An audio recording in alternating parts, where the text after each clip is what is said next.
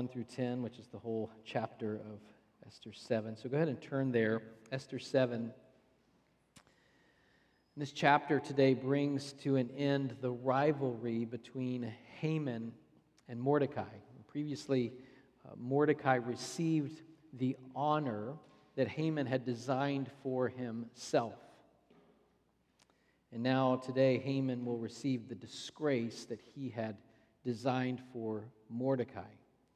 It's a major part of the story where victory for the Jewish people begins to take place. And so go ahead and stand and follow along, Esther chapter 7, beginning with verse 1. So the king and Haman went in to feast with Queen Esther. And on the second day, as they were drinking wine after the feast, the king again said to Esther, What is your wish, Queen Esther? It shall be granted you. And what is your request? Even to the half of my kingdom it shall be fulfilled. Then Queen Esther answered, If I have found favor in your sight, O king, and if it pleases the king, let my life be granted me for my wish, and my people for my request. For we have been sold, I and my people, to be destroyed, to be killed, and to be annihilated. If we had been sold merely as slaves, men and women, I would have been silent, for our affliction is not to be compared with the loss to the king. Then King Ahasuerus said to Queen Esther, Who is he and where is he who has dared to do this? And Esther said, A foe and an enemy, this wicked Haman. Then Haman was terrified before the king and the queen. And the king arose in his wrath from the wine drinking and went into the palace garden. But Haman stayed to beg for his life from Queen Esther, for he saw that harm was determined against him by the king. And the king returned from the palace garden to the place where they were drinking wine as Haman was falling on the couch where Esther was. And the king said, Will, will he even assault the queen in my presence, in my own house? As the word left the mouth of the king, they covered Haman's face. Then Harbona, one of the eunuchs in attendance on the king, said, Moreover, the gallows that Haman has prepared for Mordecai, whose word saved the king, is standing at Haman's house, 50 cubits high. And the king said, Hang him on that. So they hanged Haman on the gallows that he had prepared for Mordecai. Then the wrath of the king abated. Let's pray, God we praise you for your word and for the grace that it is to us, the ways that you reveal yourself to us through your word. We praise you and we thank you. We ask you to help us today that we would have ears to hear, hearts to be receptive to who you are and what you have done and what you say to us, Lord. We pray in Christ's name. Amen. Go and have a seat. Just remember here, imagine in one 24 hour period, Haman was feasting with the king and queen and bragging about his wealth and his sons and his power and making plans to get rid of the one source of constant frustration in his life. And then, without warning, he was honoring the one from whom he wanted honor, and his life was taken on the very device he hoped would kill Mordecai. It's all in 24 hours, this is all taking place. It's a massive reversal that takes place here in these few chapters. Verse 1 So the king and Haman went in to feast with Queen Esther. Literally, it means to drink or to party. And remember, this book is filled with partying and feasts. This is the king who loves parties and loves feasts. But this is not going to be the feast that Haman wants to be or thought that he wanted to be a part of, not one that he's going to boast about. He does not realize at this point how much he doesn't want to be there. It refers here again uh, to uh, Esther as Queen Esther. And however much Esther uh, may have seemed like a concubine earlier in the story, from chapter 5 and on, she is the queen. And her royal status is emphasized as queen. Verse 2 And on the second day, as they're drinking wine after the feast, the king again said to Esther, What is your wish, Queen Esther? It shall be granted you. And what is your request, even to the half of my kingdom? It shall be fulfilled. So Esther and Ahasuerus and Haman feast together as they are drinking wine following the feast. The king asks Esther again, What is your wish? What is your request? And again, on this second day, that's a reminder this is 24 hours. So there was a feast the day before that Esther had asked King Ahasuerus and Haman to come to where she would uh, make her request known. And at that feast, the day before this, she says, Come back Tomorrow I'll have another feast for you, and then I will give you my request. So this is the second day, the second feast. And verse 3, then Queen Esther answered, If I have found favor in your sight, O king, and if it please the king, let my life be granted me for my wish and my people for my request. Now, echoing the king's use of wish and request here, Esther asks for her life as her wish and her people as her request. Now, certainly, that was not at all what the king expected to hear. And all of these, like, ask me for anything up to half of my kingdom, and I will give it to you. At no point, certainly, is the king thinking she's going to ask for her life to be saved. And he can't fully comprehend what she means until she explains later. And no matter what the king thought of the Jews, at least in some ways, he loved Esther. And he wouldn't want harm to come to Esther. And so Esther is walking now this fine line because she needs to accuse Haman and, and do that very clearly. But at the same time, she needs to not implicate Ahasuerus who we know is a part of this decision.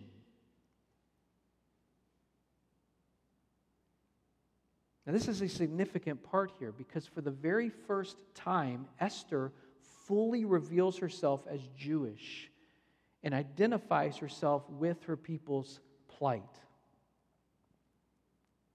Verse 4 For we have been sold I and my people to be destroyed, to be killed, and to be annihilated.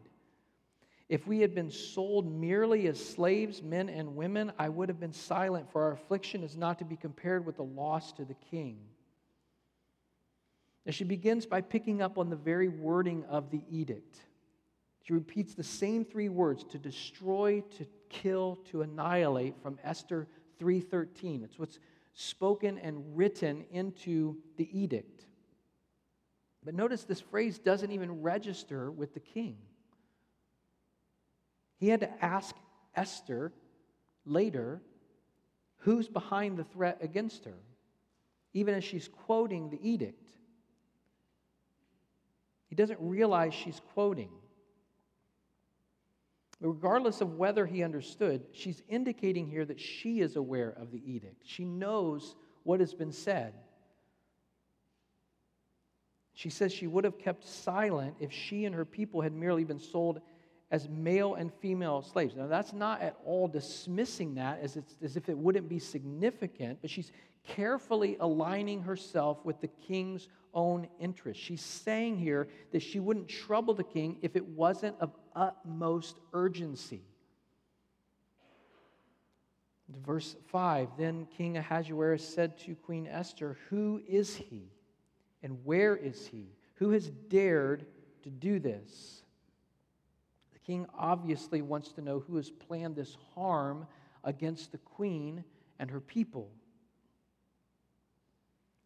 Now, Haman is hearing all of this. Like, they have not left the drinking of the wine here. They're all sitting there, just the three of them, and all of this is coming out. He's sitting right there with them at this feast he had so longed to be a part of. The blood must be leaving his face here, right? Because mo- most certainly he recognized the words of the edict. And whether or not he knew before this that Esther was Jewish doesn't matter. He had purposed to have them and therefore Esther killed. You honestly have to wonder about King Ahasuerus here. I mean, it is odd that he seems clueless, even up to this point, of what is happening and what's going on. But he is. Verse 6 And Esther said, A foe and enemy, this wicked Haman. Then Haman was terrified before the king and queen. Now, Ecclesiastes 3 7 says that there is a time to be silent and a time to speak. And Esther here speaks at the right time. She is clear. Haman is not only an enemy of the Jews, but of the queen, and therefore of the king. The TNIV version conveys the abrupt nature of this text well. It's, it's an adversary and enemy, this vile Haman. Esther is casting Haman as her enemy because he's conspired against the queen's life, the king's enemy because she is Ahasuerus' wife and Haman has manipulated the king, and then the enemy of all people and when Haman heard his name, he panicked, right? As all of us would panic. He's terrified of both the king and queen, but he's going to appeal to the queen. Verse 7 And the king arose in his wrath from the wine drinking and went into the palace garden, but Haman stayed to beg for his life from Queen Esther, for he saw that harm was determined against him by the king. The king is obviously enraged, filled with wrath. And we've seen the king angry for far lesser things in this book. But he's angry here that someone would harm the queen. He's angry that his most trusted advisor has conspired such an evil plan. Of all of the names that Ahasuerus might have expected Esther to mention, certainly he wasn't anticipating to hear Haman, his trusted advisor. And he's so angry that he cannot contain himself, and so he leaves the room. Brian Gregory proposes one theory regarding why Ahasuerus was so confused and would have been enraged at Haman's betrayal. He contends that because the Hebrew word for destroy is a homophone for the word enslave, that Haman solicited the king's permission to kill the Jews, but did so with an ambiguous word such that when he followed the request with a payment of money, the king would naturally but mistakenly think that Haman was requesting merely to enslave a group of people. Now, that may be why Esther mentions that she wouldn't bother the king if it was just that they would be enslaved. So it's possible that Haman was oblivious to the fact that, or excuse me, that Ahasuerus was oblivious to the fact that Haman had used the word there's actually destroy and kill and annihilate rather than the word for enslave. That's possible. And Haman, seeing that the king was convinced of his guilt, plays his final card and stays to beg for his life. And this move will ultimately be the nail in his coffin. Verse 8 And the king returned from the palace garden to the place where they were drinking wine as Haman was falling on the couch where Esther was. And the king said, Will he even assault the queen in my presence, in my own house? As the word left the mouth of the king, they covered Haman's face. Imagine, I mean, how things have completely turned on their head for Haman. King re enters the room, and the sight that greets him is Haman falling upon Esther on the couch where she laid. Now, we understand exactly what's happening here. We know why Haman is there and what he's doing. He's pleading for his life. He is begging Esther to spare his life. She now is his only hope. Seduction was certainly the last thing on Haman's mind. And it's possible that the king did not misjudge that either. But rather, the king's misunderstanding could be intentional because it gives the king a pretext to punish Haman because Haman's real wrong, his actual wrong, plotting against the Jews, had the king's full endorsement. So, how could the king fault Haman for something that he had approved of? Something that had been written in the king's name. That expression, assault the queen, is literally conquer the queen. It has all of the political connotations that are associated with an attempt to take someone else's wife or concubine, especially another king's wife or concubine signals an attempt to supplant the husband's authority and replace it with the one assaulting. We have examples of this in the Bible Abner and Saul's concubine in 2 Samuel chapter 3, Absalom and David's concubines in 2 Samuel chapter 16, Adonijah's request for Abishag in 1 Kings 2, and Reuben's taking of his father's concubine in Genesis 35. And remember, uh, Solomon, when he hears about Adonijah's request for David's concubine Abijah, he says that it might just as well be a request for the kingdom. In 1 Kings 2. So the final blow of Haman's life comes by way of a false accusation. Ironically, this isn't much different than the false accusation that the Jewish people had suffered at Haman's hands. And it says there that as the words left the king's mouth, they covered Haman's face.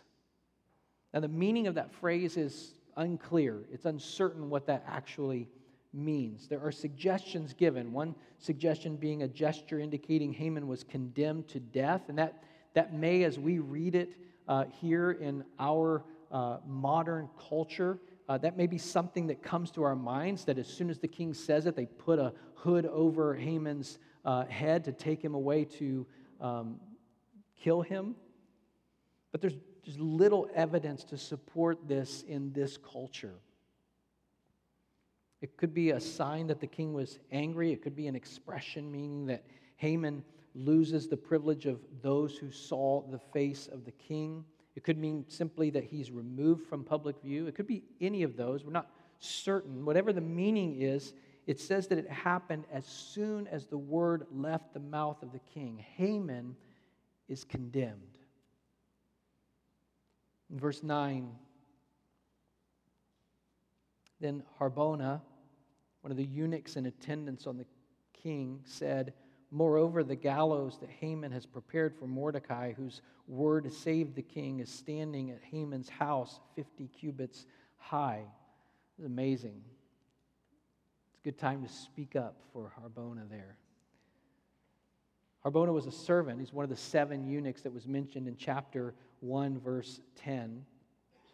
He steps up and provides information. He tells the king about the gallows and adds that Haman intended them for Mordecai, the man the king had recently honored, the man whose word saved the king. The king orders then for Haman to be impaled on his own stake, intended for someone else. And then, verse 10, the king said, Hang him on that. So they hanged Haman on the gallows that he had prepared for Mordecai. Then the wrath of the king abated. Haman is destroyed. He's lived out what the psalmist says of those who seek evil. Psalm 73, verses 18 through 20 truly you set them in slippery places, you make them fall to ruin. How they're destroyed in a moment, swept away utterly by terrors, like a dream when one awakes, O Lord. When you rouse yourself, you despise them as phantoms. Now, the story for Haman is over. But the story of Esther is not over. There's more to come as we're going to see next week and the following. We have two more Sundays where we're going to be in the book of Esther. But as we consider this, let's consider what we learn about God from this text today. And there's a lot. There's probably more than I can cover uh, here in our time. But let's consider and look at the goodness of God here in chapter 7 of Esther. I want to begin by asking some questions. And just think about the story here of Esther. Consider all that's been happening, but specifically here in this chapter. Esther risks everything. She identifies with the Jewish people and reveals to the king Haman's plan. That's a risk. The king had signed off on this plan. She doesn't know that he's going to be oblivious in the way that she presented it. She doesn't know those things. She doesn't know what is going to happen. She risks everything to go and identify with the people that the king had endorsed killing. It took courage. To identify in this way with the Jewish people, it took courage. And so I want to ask you, as we consider our own hearts and our own lives, as you consider your life right now, what risks are you taking for the sake of the gospel? Sincerely. We, we live in a, a place where taking risks for the gospel is, is, is far different than taking risks for the gospel in another country. But what risks are you taking for the sake of the gospel? What, what actions are you taking because Jesus is your king and your greatest treasure? What actions are you taking? Not just that, but considering Esther, what risks are you taking because you identify with Jesus?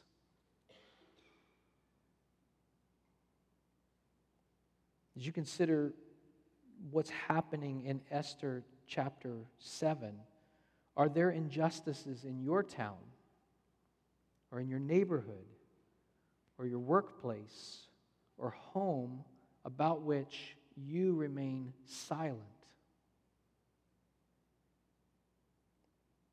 Who in your sphere of influence has no clue that you identify with Jesus?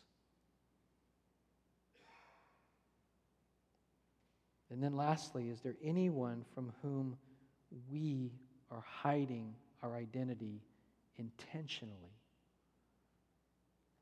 That we are intentionally hiding the fact that we identify with Christ. You wonder how long Esther and Mordecai had hidden their identity for their lives spent there.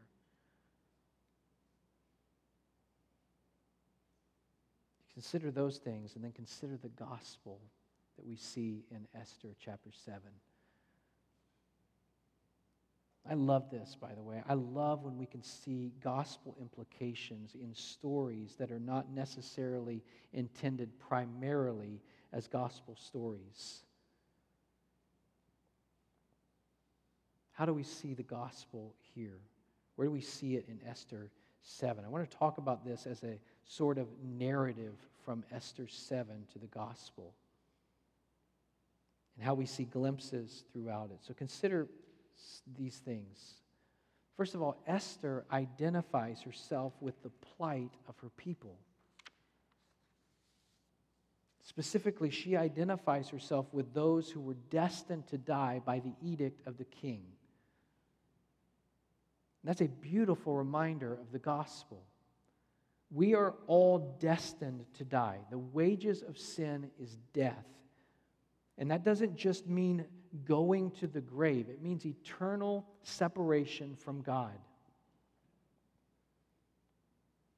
But knowing our plight, knowing that that is true, Jesus identifies himself with not just us, but with our plight.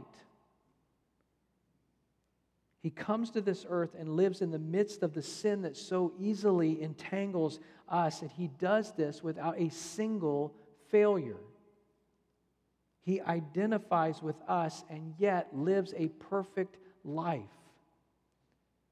But that doesn't end the way that we would anticipate.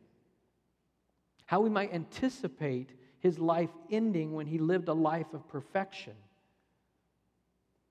Now, consider that as you consider that the final blow of Haman's life comes by way of a false accusation. That's true of Jesus. That's the story of the gospel. Jesus, having identified with our plight, is falsely accused. He never did a single wrong. His entire life, he never sinned. He was falsely accused for the sake of us, who would be justly and rightly accused because of our sin. And just as Esther identified with and then interceded for her people, identifying with her people who had been sold to destruction and death and annihilation, Jesus identified with us and, having been falsely accused, went to the cross to intercede for us. It's amazing to consider the truth of the gospel, all that Jesus did for us, all that he endured for us. In Esther 7, Haman receives the disgrace that he had designed for Mordecai. He was impaled on the stake he prepared for Mordecai. And Jesus willingly receives the disgrace that was due to me. The disgrace that was due to us all. Jesus takes the separation we designed for ourselves because of our sin, the disgrace that we deserve. And instead of disgrace, we receive honor just like Mordecai did. We receive even more, though. We receive the honor that Jesus deserved for the perfect life that he lived. That's, that's given to all of us who come to him in faith. Is the meaning of 2 Corinthians chapter 5 verse 21 for our sake he made him to be sin who knew no sin so that in him we might become the righteousness of God. It is such a beautiful description of what the gospel truly is. It is the Mordecai Haman story times a million God does to him what was deserved by us. God made him to be sin, even though he knew no sin. So that in him, God would do to us what Jesus deserved for the life that he lived. In him, we might become the righteousness of God, meaning, think Think about how you live. Think about the thoughts that have distracted you even in a church service. Think about the thoughts that have distracted you every day of your life. And in Christ, God looks at you and says, I choose to treat you as if you lived and thought exactly the way Jesus did his entire life. I credit you with that righteousness. And then, lastly, as it relates to the gospel, consider the very end of our text. It says, Then the wrath of the king abated. Ahasuerus' wrath was satisfied when Haman was hanged on the stake. Again, we see gospel reflections here God's wrath, which is right for him to have towards sin. God's wrath was satisfied for us when Jesus was hanged on the cross. His wrath is not satisfied when we die, but when we trust in the one who hanged on the cross for our sake and the, and the one who died on our behalf. And so, how should we respond? How should we respond as those who trust in Jesus, those who love Jesus? Again, consider the text. Consider as King Ahasuerus comes back into the room and, and what he finds. Haman approached Esther in terror, begging for his life, pleading for his life. That is not the way we have to live.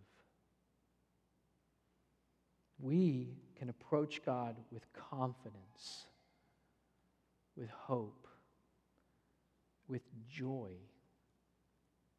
knowing that Jesus has already cared for us and satisfied the wrath of God.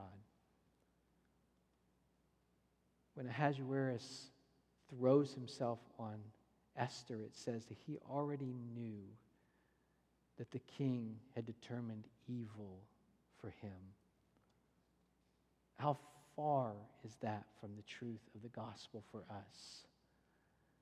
That in our waywardness and in our sin, in our falling and in our failing, in our humiliation, we come to a king that we know has determined good and salvation for us.